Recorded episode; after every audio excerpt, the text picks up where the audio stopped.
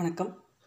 இந்த ஆண்டின் முதல் வாரத்தை ஜெயகாந்தன் சிறுகதைகள்லேருந்து ஆரம்பிக்கலாம் அப்படின்னு சொல்லிட்டு நினச்சேன். அப்படி தான் ஆரம்பிச்சிருக்கேன். ஒய் ஜெயகாந்தன் அப்படின்னு சொல்லி கேட்டிங்கன்னா என்னுடைய ஆதர்சன எழுத்தாளர். என்னுடைய பதின்ம வயதில் ஜெயகாந்தனுடைய எழுத்துக்கள் வந்து எனக்கு பரிச்சயமாயின.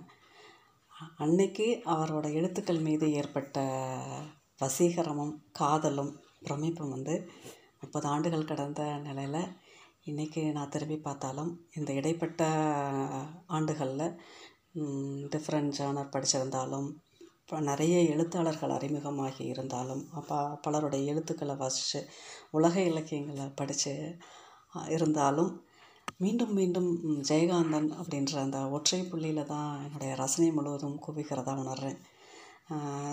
ஜெயகாந்தனை மீறி எங்கேயுமே என்னால் போகவே முடியல. அவருடைய படைப்புகளை மீண்டும் மீண்டும் நான் படித்து பார்க்குறேன்.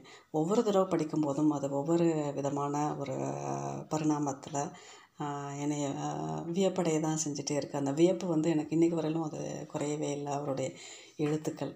அது அந்த எழுத்துக்களை வந்து ஆஹ், எல்லாத்துக்கிட்டையும் இன்னும் ஆழமாக நான் எடுத்து கொண்டு போய் சேர்க்கணும் அப்படின்னு நினச்சது முதல் காரணம்.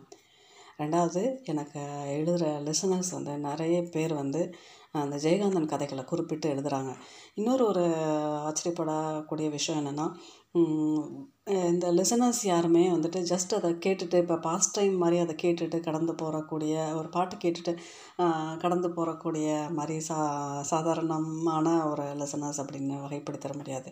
ஏன்னா உங்களோட மெயிலில் வந்து இந்த கதைகள் வந்து உங்களை எப்படி தொடுது எந்த கதை பிடிச்சிருக்கு அந்த கதையோட உங்களுக்கும் அந்த கதைக்குமான ஒரு தொடர்பு அப்படின்னு சொல்லிட்டு அப்புறம் அந்த கதை குறித்து உங்களுடைய சில கேள்விகள்லாம் இருக்கும்ல அதை ஒரு இன்னொரு ஒரு அடுத்த லெவலுக்கு எடுத்துகிட்டு போகிற ஒரு ஹெல்த்தியான டிஸ்கஷனுக்கு கொண்டு போகிற ஒரு நேயர்களாக தான் நான் பார்க்குறேன் ஸோ அதனாலையும் ஜெயகாந்தனை கண்டிப்பாக போய் சேர்க்கணும் அப்படின்னு சொல்லிட்டு நிறைய பேர் விரும்பி கேட்டதுனாலையுமே ஜெயகாந்தன் கதைகளை வந்து நான் தேர்ந்தெடுத்தேன்.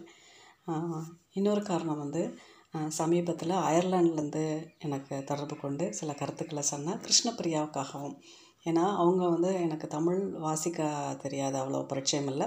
ஆனால் இந்த கதைகளை வந்து தொடர்ந்து கேட்டுட்டு வரேன்.